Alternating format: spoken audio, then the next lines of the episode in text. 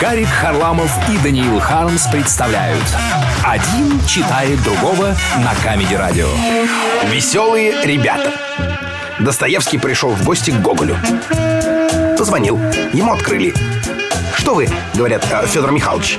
Николай Васильевич уже лет 50 как умер Ну, что ж, подумал Достоевский. Царство ему небесное. Я ведь тоже когда-нибудь умру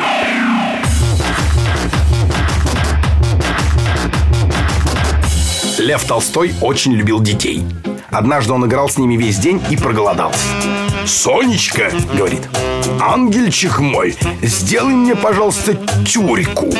Она возражает. «Левушка, ты не видишь, я «Войну и мир» переписываю».